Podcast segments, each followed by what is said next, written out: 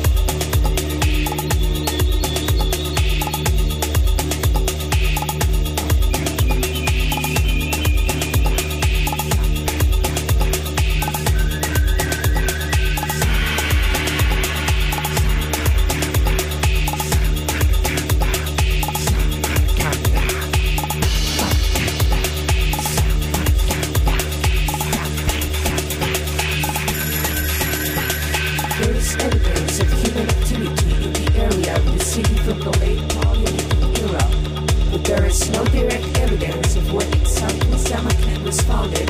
Some theories are that it was founded between the 8th and 7th centuries BC. By the time of the Achaemenid dynasty of Persia, it was the capital of the Seljuks the The city was taken by Alexander the Great in 229 BC, and it was known by its great name. Spotify.